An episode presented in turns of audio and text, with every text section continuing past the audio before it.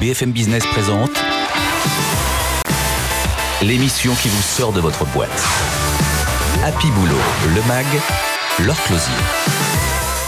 Bonjour à tous et bienvenue dans Happy Boulot le Mag. Cette semaine, rencontre avec une entreprise d'Ashlen qui mise sur la parentalité heureuse pour attirer des talents dans l'entreprise. Et puis on va parler discrimination à l'embauche. Est-ce qu'on peut vraiment lutter contre les biais des recruteurs? On recevra Jean-François Conan qui travaille chez Adeco. Et puis enfin, le sport et la santé. Est-ce que c'est le boulot des entreprises de nous pousser à prendre soin de nous? Ça sera notre sujet avec Vincent Tarot, le fondateur de Kipling. Happy Boulot le Mag, c'est parti.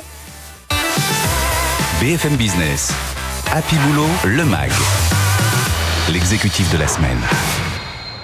Et notre exécutif de la semaine, c'est Camille Plainfossé. Bonjour, vous êtes responsable des ressources humaines chez Dashlen. Dashlen, c'est un logiciel de gestion de mots de passe ô combien important le mot de passe. Aujourd'hui, Dashlen, ça a été fondé il y a quoi, une dizaine, plus d'une dizaine d'années. Aujourd'hui, 350 personnes. Vous êtes RRH, Camille, parce que votre chef, elle est aux États-Unis. Ah oui, ma chef aux États-Unis, puisque chez Dashlane, on a trois bureaux, euh, un en France, un aux États-Unis et un au Portugal. Et dans chacune de nos équipes, en fait, tous nos métiers sont dispatchés entre nos trois bureaux. Donc c'est euh, très classique chez nous euh, d'avoir un manager qui est dans un autre bureau à l'étranger. Pourtant, on aurait pu se dire une boîte française qui s'implante en France, même avec une vision internationale pour gérer des gens. Il y a une culture française de la gestion des ressources humaines. On aurait pu choisir un poste français. Ouais, c'est une question intéressante. Et en fait, quand ils ont recruté leur première DRH ce qu'on appelle notre Chief People Officer chez Dashlane, il y a, euh, je crois, plus de trois ans et demi aujourd'hui. Euh, ils ont choisi un profil euh, américain. Donc ça a été C'était volontaire. C'était volontaire, c'était un choix pour avoir une, une, vision RH un peu différente de la vision traditionnelle qu'on retrouve en France, qui est plus vue comme une, une fonction un peu administrative autour de, de la paye, etc. Et, et, moins comme une vision un peu un peu différente aux États-Unis. On voit ça comme vraiment un business partner, quelqu'un qui accompagne les équipes, qui a sa place autour de la table du comité exécutif et, euh, et qui est aussi là pour porter la culture de l'entreprise et pas juste le côté admin. Etc. Mais vous, vous êtes assez jeune pour ceux qui nous écoutent à la radio. Vous avez l'impression qu'en France, on en est toujours là dans les ressources humaines, qu'on n'a toujours pas compris à quel point on peut être business partner? Pour avoir travaillé dans des entreprises euh, plus traditionnelles, mmh. plutôt des grands groupes, euh, je dirais qu'il y a un sans doute un gros décalage avec l'univers et l'écosystème start-up, scale-up euh, dans lequel euh, voilà, Dashlane rayonne aujourd'hui, où euh, clairement on s'inspire beaucoup euh, des travaux par exemple de Google ou de grandes entreprises comme ça, qui placent l'humain au cœur de leur stratégie et qui ont une vision un peu plus novatrice. Donc je dirais qu'on est un petit peu en décalage avec les entreprises plus traditionnelles. Alors vous me parlez justement des entreprises américaines. Bon, Google n'est pas, pas une start-up évidemment, mais sur l'organisation du travail, certains ont beaucoup aimé le télétravail, puis ils sont revenus. Vous, vous avez décidé de rester dans cette hybridation totale. On fait ce qu'on veut chez Dashlane. C'est ça. Bah, on est hyper fiers de notre culture euh, hybride euh, qu'on continue euh, d'améliorer au fil du temps parce qu'on on apprend en avançant. On a récemment sondé nos équipes en mars et ont répondu 42% de nos équipes qui préféraient travailler en télétravail à temps complet et à peu près 50% ont répondu qu'ils préféraient une combinaison des deux, c'est-à-dire hybride entre chez soi et le, et le, le bureau. Mais du coup, ceux qui veulent venir au bureau, parfois ils se retrouvent euh, tout seuls. J'imagine qu'ils se retrouvent pas avec les gens qu'ils auraient voulu voir si chacun s'organise comme il veut. Alors c'est vrai qu'on a une grande flexibilité, mais on essaie de réfléchir un peu intelligemment. Euh, et les managers, les équipes euh, organisent un petit peu des moments euh, de rencontre, des événements pour que tout le monde revienne au même moment. Euh, et on est encore à, à une échelle où on arrive à communiquer les uns avec les autres. Ce qui veut dire que vous êtes en totale liberté sur le lieu de résidence. Parmi nos trois pays, oui. Et c'est pas en fonction du revenu. C'est-à-dire que si je décide de quitter Paris pour aller habiter euh, à Saint-Malo, vous n'allez pas baisser mon salaire. C'est une bonne question et non. Chez Dashlane, on a une politique salariale, peu importe où vous travaillez, euh, dans nos trois pays, où on a nos, nos, grilles de salaire qui sont en fonction euh, du niveau de seniorité, euh, du job, du niveau d'expertise. Euh, mais il n'y a pas de décote si vous déménagez en province. Pas de lieu de, de résidence. Vous êtes aujourd'hui 350. Combien de recrutements prévus d'ici la fin de l'année? Euh, depuis 2021, pour info, on a recruté euh, presque 200 personnes. Ah oui, et, vous avez doublé quoi. Euh, alors bon, il y a aussi des départs, ouais. mais, euh, et là on a encore une cinquantaine de postes ouverts, mais sans doute d'autres qui s'ouvriront d'ici la fin de l'année et voilà, sur nos trois pays. Vous êtes sur quel euh, profil? Vous êtes euh, essentiellement sur des jeunes ou vous arrivez quand même à tirer des seniors? Alors, au niveau de la seniorité, ça, ça, va dépendre. On recherche une variété de profils. Euh, majoritairement, c'est côté ingénierie, c'est-à-dire des profils plutôt de, développeurs. On recherche aussi... comme tout le monde, comme tout le monde. on recherche aussi des profils autour du, du, produit, ceux qui vont penser les features de Dashlane, les fonctionnalités de Dashlane de demain. et puis aussi ben, toutes les autres fonctions commerciales, marketing, etc. Du coup, ces, ces, ingénieurs que vous cherchez, vous, comme toutes les autres euh, entreprises, TP, PME, start-up du, du, coin, vous faites quoi pour euh, attirer euh, au maximum? À part dire, vous pouvez travailler de là où vous voulez ça, c'est un gros facteur, mais c'est pas le seul. Je pense que ce qui intéresse aujourd'hui les, les candidats, c'est de rejoindre une entreprise euh, dont ils sont intéressés par la mission. Euh, nous, euh, on n'est pas juste un gestionnaire de mots de passe. notre mission, c'est de rendre la sécurité simple pour les entreprises et les particuliers. Et donc, c'est quelque chose qui est bah, intéressant pour les candidats. Vous avez fait la démarche de l'entreprise à mission? On n'est pas une entreprise à mission, mais c'est notre, notre mission. Vous vous êtes donné une mission sans, sans, vous donner le cadre juridique qui est un peu contraignant. C'est ça. Hein. ça. Et donc, premièrement, je pense que ce qui intéresse les candidats, c'est bah, qu'est-ce que fait la boîte? Euh, c'est quoi sa mission, c'est quoi son, son intérêt. Et ensuite, euh, ben, c'est quels sont les avantages à travailler dans cette boîte. Donc il y a la culture hybride, on, vient d'en parler, mais il y a aussi tout, un autre, tout, tout plein d'autres avantages comme euh, ben, le salaire, les rémunérations, effectivement, ça compte. ça peut être aussi, est-ce que je pourrais être formé Est-ce que j'ai un budget pour être formé Nous, par exemple, on a une, une petite, ce qu'on appelle LND Allowance. Désolée, je parle anglais, mais c'est comme ça qu'on communique chez Dashlane. et ben en fait, chacun a une indemnité euh, pour utiliser euh, comme il veut euh, et se former au cours de l'année. Donc j'ai un portefeuille et j'en fais ce que je veux. C'est ça. En fait, on n'est plus vraiment dans le CPF. Euh, oui, le CPF, c'est de toute façon individuel et, vous, vous rajoutez un. c'est ça. L'idée, c'est qu'on n'est plus dans un format traditionnel où on va sélectionner nous-mêmes euh, une formation qui sera dans une salle de classe euh, avec d'autres participants. Aujourd'hui, les collaborateurs et collaboratrices sont eux-mêmes moteurs de choisir est-ce que c'est acheter des bouquins, est-ce que c'est suivre un cours en ligne, est-ce que c'est. Et vous n'avez pas droit de regard sur l'utilisation Bien sûr, ouais. Il y a une petite validation en interne. Il faut que ça ait du sens pour le job. Mais est-ce que ça peut être sur autre chose avec un projet perso euh, Non, il faut que c'est un lien avec euh, avec le job. C'est votre seule votre seule demande. Vous avez aussi beaucoup mis l'accent sur la question de la parentalité avec un parental, un équal parental euh, leave. C'est quoi? C'est le congé second parent aussi long que pour le premier parent. Donc c'est le congé parental égal pour les deux parents.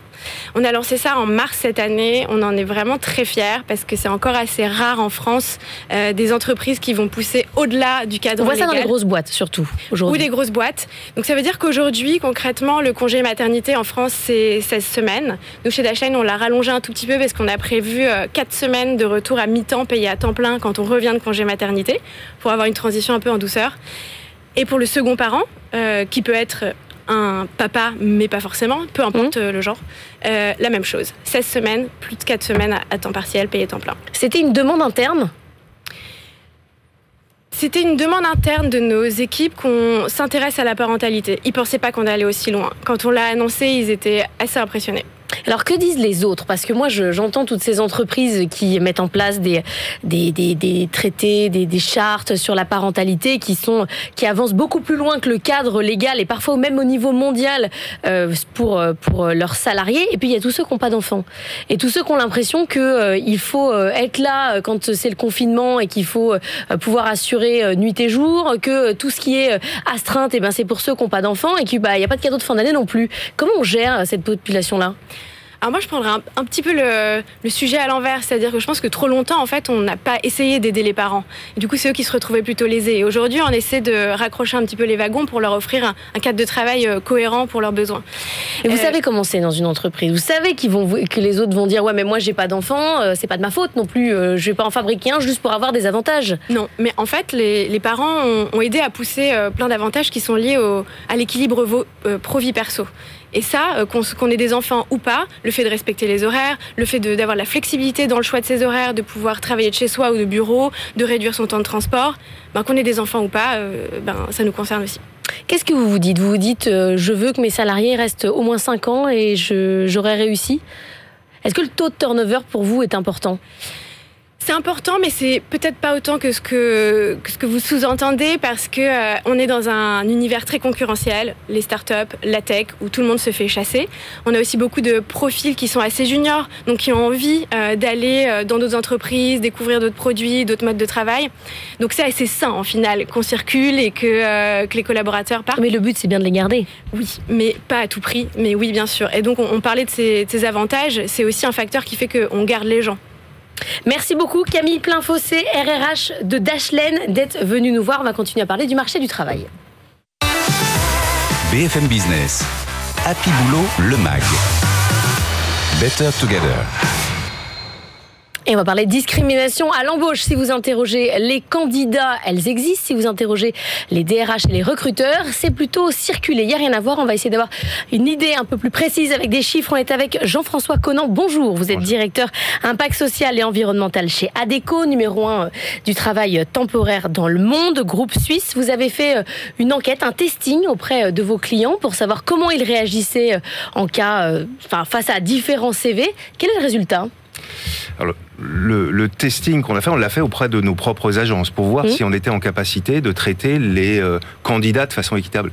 Et en, effet, on a fait varier, on a envoyé sur des offres d'emploi qu'on produisait nous-mêmes euh, des CV, mais en changeant des fois, euh, à chaque fois, une chose. La personne était en situation de handicap ou valide, la personne était un homme ou une femme, la personne avait un prénom à consonance maghrébine ou pas. Alors vous dites dans vos résultats que le risque mesuré est non significatif, ça veut dire qu'il n'y a pas assez de de, choses à mesurer pour que vous puissiez en faire une, conclusion Non, ça veut dire que les écarts sont euh, n'existent pas entre une candidature masculine ou féminine, par exemple. Bah, donc ça veut dire que vous constatez pas de discrimination Pas de discrimination dans la façon dont on traite les candidatures. Est-ce que sur le marché du travail, il y a des discriminations? Oui. Oui, c'est quand on est intermédiaire comme nous, c'est un de notre job de lutter contre ces discriminations. Donc à quel moment elle arrive cette discrimination? Si c'est pas au moment justement de la candidature, c'est quand? En fait, le, la, la, le, la, discrimination dans un processus de recrutement, elle est à tous les coins de rue. Elle peut se cacher n'importe où. Elle peut être euh, systémique, euh, organisée, c'est, j'espère, de plus en plus rare, ou elle peut être cachée. Elle peut être cachée par des biais, elle peut être cachée par euh, des représentations euh, qui, qui occupent en fait et qui vont dire bah, vous écartez cette candidature a priori parce que vous pensez que ce type de profil ne va pas le faire, mais en fait, il n'y a pas de critères objectifs. C'est là où c'est impossible. Bah, c'est là où un, un, un, un choix, c'est toujours une discrimination. Bien sûr, mais il y a des discriminations légales et illégales. Oui, mais c'est pour ça que c'est quasiment impossible à mesurer. Et alors on mesure ça avec du testing, c'est ce qu'on fait depuis euh, aujourd'hui une, quinzaine d'années. Hein. On en est à la huitième occurrence en fait de ce type de d'action, soit des testings, soit des appels, euh, des appels mystères. Là, on, on joue un client. Hein, on, fait, on fait jouer un client pour voir si euh, on va résister ou pas à cette commande discriminatoire. Ou, euh, et, et, bien sûr, on va, euh, on, on, va derrière entraîner parce que c'est pas naturel, vous le dites. on pense que sélectionner, c'est le, le, choix, le droit du recruteur, du chef d'entreprise. Mais non, en fait, il y a un cadre et on, doit choisir les personnes sur les bonnes compétences. Alors, comment vous avez pris les résultats du testing? Vous vous êtes dit, c'est bien, on a bien, du coup, on a bien travaillé, on a bien formé, on a bien expliqué on a lutté contre les biais?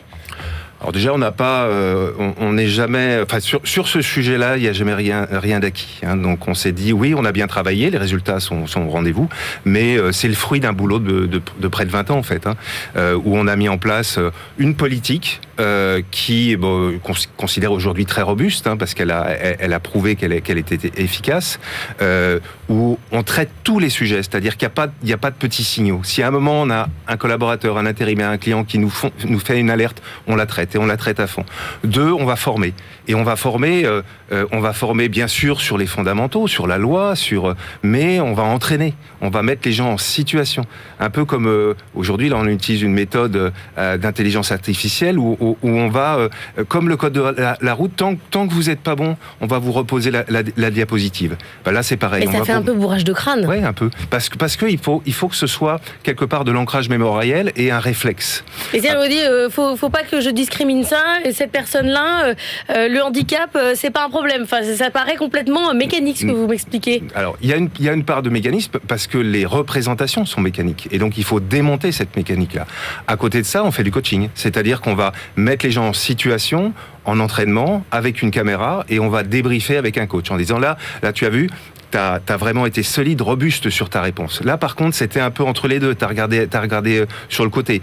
Tu aurais pu être plus percutant pour ta conviction. On n'est ni juge, euh, ni... euh, Mais vous pensez que vraiment on peut s'améliorer sur cette Ah question-là? Oui. clairement. C'est que c'est pas juste, en fait, il faut changer le profil des recruteurs et puis je veux dire, change, enfin, on change de personne. alors, quoi. euh, for- former les gens, c'est... Plutôt que d'expliquer aux gens que le handicap n'est pas un problème. Former les gens, c'est les changer. Hein. J'en suis persuadé. Euh, et, et- et je pense que, alors, on, on- dans- on est dans, dans un pays où on a peu formé au recrutement. hein. On, on a créé d'ailleurs un CFA du recrutement pour ça. Et, et- et je pense qu'il faut. C'est C'est-à-dire tout le monde se pense bon recruteur. Ouais, Tout le et- monde se et- croit en capacité de faire et ce tout le monde a métier-là. peur de se tromper aussi. Et donc du coup, quand vous avez peur de vous tromper, parce qu'un acte de recrutement c'est un acte important, eh bien des fois vous vous faites envahir par des biais. Des fois vous voulez reproduire quelque chose que vous avez toujours fait. Eh bien non, il faut arriver à, à- à prendre un peu de recul. Et, et à lutter, c'est un fléau la discrimination. C'est une, une idiotie économique, c'est un, un- une agression sociale, c'est euh, c'est un acte de délinquance. Donc tout- ça mis bout à bout, ça demande vraiment à être travaillé. Autre actualité euh, sur laquelle je voulais revenir avec vous, c'est le lancement de la plateforme Paradeco euh, au début de la guerre en Ukraine, spécialisée pour les recrutements justement de réfugiés euh, ukrainiens. Adeco.Ukraine, je vous la connaissez par cœur Euh, euh, euh, Adego, Adeco Job for Ukraine. Combien vous avez reçu de candidatures? On a reçu, alors pour, le, pour le, le- la, zone Europe, on a reçu à peu près 1500 candidatures, donc des gens qui se sont inscrits volontairement. Et euh, en face, il y a eu à peu près 4500 entreprises qui ont posté des offres d'emploi. Euh, Combien et- de matching Alors matching, euh, un peu plus de 800. On, on va atteindre les 1000 assez rapidement, je pense. Euh, c'est un, c'est une plateforme solidaire. Hein, c'est hors business pour Adeco. C'est de la mise en relation. Et puis la France représente à peu près 20% euh, de, de ces chiffres. Pourquoi il faut une plateforme dédiée? Il faut une plateforme dédiée. En fait, c'est la réponse qu'on a formulée. Euh, on est présent, on n'est pas présent ni en Russie euh, ni en Ukraine, mais par contre, on est présent en Pologne, dans d'autres pays euh, limitrophes. Et, euh, et en fait, on, on fait travailler des Ukrainiens. Et, et on, on- on a eu beaucoup de demandes à la fois des personnes qu'on faisait travailler, mais de leur famille derrière. Et donc, du coup, ça nous a semblé être, en tant qu'intermédiaire de l'emploi, la manière la plus rapide euh, et la plus efficace d'agir. Notre connaissance des candidats, donc la, la capacité à les aider à formuler leur profil, et puis de l'autre côté, aller chercher des, proposer à des entreprises de, de, de leur proposer des offres. Vous l'avez fait pour d'autres pays, hein, c'était pas On la fait première pour fois. le- pour l'ensemble du monde, en fait. Et euh, il y a euh, une sorte de, de lien après qui, qui se crée? Alors, euh, le, encore une fois, cette plateforme est solidaire. Donc, une fois qu'on a mis en relation, on laisse l'entreprise qui a été volontaire et la personne, euh, la, personne en migration. Vous ne signez pas de contrat, On avec, ni de avec contrat. l'un ni avec l'autre. Mais euh, dé- déjà, l'action qu'on mène en faveur des réfugiés, ça se limite pas aux Ukrainiens. Euh, on choisit pas sa guerre et ça fait déjà pas mal d'années qu'on est engagé sur euh, euh, l'intégration euh, sociale et professionnelle des, des réfugiés. Aujourd'hui, ceux qu'on accompagne, qu'on salarie, qu'on forme, à qui on, forme au français comme langue étrangère, à qui on aide euh, pour trouver un logement, etc. C'est plutôt des Érythréens, c'est plutôt des, Somaliens, c'est plutôt des Afghans, voilà, des, personnes de ces pays-là. Et là, il y a un vrai, un véritable accompagnement global parce que euh, euh, parce que la migration est, brutale et violente et qu'il faut mettre en place un dispositif qui les aide à, à atterrir le plus vite possible. Merci beaucoup Jean-François Conan d'être venu nous voir pour nous parler du marché du travail.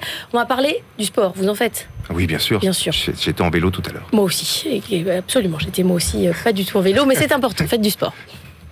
Merci. BFM Business. Happy Boulot, le MAG. Business Case. Sport et santé, est-ce que c'est à l'entreprise de nous faire bouger? On va en parler avec Vincent Tarot, fondateur de Kipling. Bonjour. Bonjour. Je crois que vous n'aimez pas ce mot sport.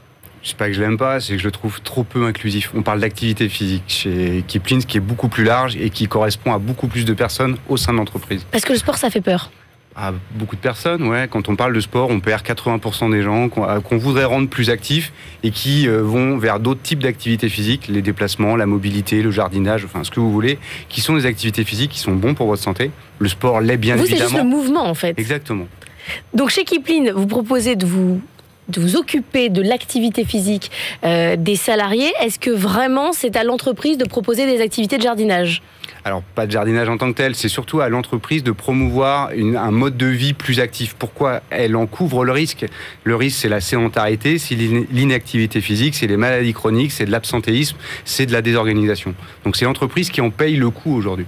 Donc ça suffit pas de dire euh, toutes les 20 minutes euh, levez-vous de votre siège euh, et faites le tour de votre bureau ou je sais pas faites le tour avec vos yeux. Non, il faut des activités, des pauses et pour ça il faut les organiser. C'est pas tant les pauses. En fait, nous, ce qu'on dit, c'est on sait tous qu'il faut être actif, bien manger et pas fumer. Et c'est pas pour autant qu'on y arrive. Donc nous, chez Kipling, on a pris le parti de créer des jeux de santé pour mettre les gens en situation d'être actifs, mais d'être actifs comme ils le souhaitent, quand ils le souhaitent, où ils le souhaitent. C'est pas forcément sur le temps de travail. Sur les activités physiques qui sont proposées dans nos jeux de santé, le collaborateur, il peut être actif entre sur sa pause déj, le soir chez lui, le matin.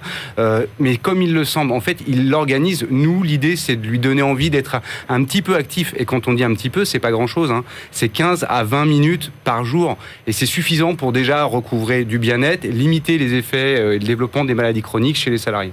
Donc ça marche comment? J'ai une application, je rentre mon besoin, mes envies et après vous me proposez un programme? Pas tout à fait. Vous avez une application, elle est accessible à tous les collaborateurs de l'entreprise. Euh, ils créent des équipes et ils vont jouer en équipe à résoudre des enquêtes, euh, réaliser des aventures, euh, des escape games. euh, Et donc on a des programmes annuels dans lesquels les collaborateurs vont jouer ensemble. On se veut le plus inclusif possible. Ces jeux-là, ils sont basés sur l'activité physique, mais on va chercher aussi la coopération, la convivialité, etc. Ce qui fait qu'on a des taux de participation qui sont beaucoup plus larges que si on organisait un événement sportif en entreprise. Ce qui veut dire que l'activité que je fais est individuelle, c'est-à-dire que je Oui. choisis mon, mon mouvement, mais par contre mon objectif est, est collectif. Toujours, effectivement. On a ce qu'on appelle une approche qui est L'objectif, c'est d'être inclusif et le plus large possible au départ, de pouvoir mettre ces sujets de santé au cœur de l'entreprise, mais pas de manière stigmatisante, de manière bienveillante et de manière conviviale pour toucher tout le monde. Et après, vous y mettez ce que vous voulez. Vous dites que vous avez un, un taux d'engagement important, que les, les gens vous suivent, c'est toute euh, catégorie sociale euh, confondue Ouais, alors chez Kipling, nous d'ailleurs, il n'y a pas de catégorie sociale. Un joueur, nous on parle de joueur et pas d'utilisateur, et le joueur, il peut le poste être, en fait. Voilà, il peut être à la direction, il peut être euh, dans, une, dans, un- dans un poste loin du siège. Enfin, pour nous, c'est C'est un joueur. Et donc, on a des taux de participation qui fait, sont effectivement plutôt bons, puisqu'on est toujours entre 60 et 70 des effectifs d'une, de la, des sociétés pour qui on travaille, tout en sachant qu'on travaille plutôt pour des gros employeurs. Qu'est-ce que les gens aiment faire comme euh, activité? Qu'est-ce qu'ils ils demandent? Ils veulent tous courir ou? Non, le plus simple, c'est la marche à pied. Ce qu'on retrouve de, de manière, mais euh, dans, dans une proportion qui est pratiquement à 90%, c'est je mets de l'activité physique dans mon quotidien via mes déplacements pour aller au travail, pour aller chercher mes enfants à l'école, pour voilà, c'est ce qui est le plus simple. Je mets un peu d'activité physique dans mon quotidien et c'est suffisant. Les sportifs vont y mettre du sport, ils iront courir le midi ou le soir, mais autrement. Et puis après, vous avez quand même aujourd'hui euh, les mobilités douces autour du vélo qui sont aussi un moyen d'être actif. Sauf qu'il faut y aller au travail. Et donc euh, maintenant, on y va quand même de moins en moins. Avec le télétravail, c'est pire, la sédentarité, ou c'est mieux parce qu'on a plus de temps dégagé pour faire autre chose? Les premières études qui sortent montrent que ça a plutôt euh, dégradé le niveau de santé des collaborateurs. Euh, et donc, notamment, nous, notre activité s'est beaucoup développée pendant le confinement, puisque les entreprises souhaitaient faire jouer leurs collaborateurs autour de leur santé pour les aider justement à trouver un- une bonne occasion de sortir chez eux et de, euh, d'éviter de tourner en rond entre le salon et, la, et le bureau. Et 20 minutes, ça suffit Ou c'est pff, juste. Ou c'est trop petit en fait Non, non, non, il n'y a pas d'activité qui est euh, trop peu importante. Les recommandations, et nous, on, a, on travaille, on a un comité scientifique, on travaille avec des chercheurs euh, qui sont des professionnels de santé, euh, qui ont bien montré qu'entre 15 et 30 minutes d'activité physique modérée par jour, c'est pas forcément du sport, sont suffisantes pour limiter les risques de survenance des maladies chroniques. Donc on parle du diabète, de l'obésité des, et du cancer. Donc c'est monter les escaliers. euh, C'est monter les escaliers, c'est aller travailler à pied, c'est voilà, mettre 15-30 minutes. C'est nous, on a coutume de dire que c'est à la fois très simple, mais pour certaines personnes, on en est déjà très très loin. Est-ce que vous avez inventé des activités physiques justement pour ceux qui n'ont pas d'idée on n'a rien inventé. C'est pas un laboratoire d'invention de. Nous, ce qu'on veut, c'est juste faire sur les gens. Voilà, nous, c'est faire bouger les gens et leur donner, le faire de manière la plus conviviale. Et surtout, tout ça, on le mesure pour le faire financer par des entreprises, leurs opérateurs assurantiels ou mutualistes, voire des territoires. Et vous les trouvez, parce que vous êtes face au DRH ou au DG, vous les trouvez de plus en plus attentifs à votre proposition, qui est commerciale Oui. évidemment, mais aujourd'hui ils vous disent pas non attendez c'est pas mon boulot. Non, mais ça n'a jamais été le cas.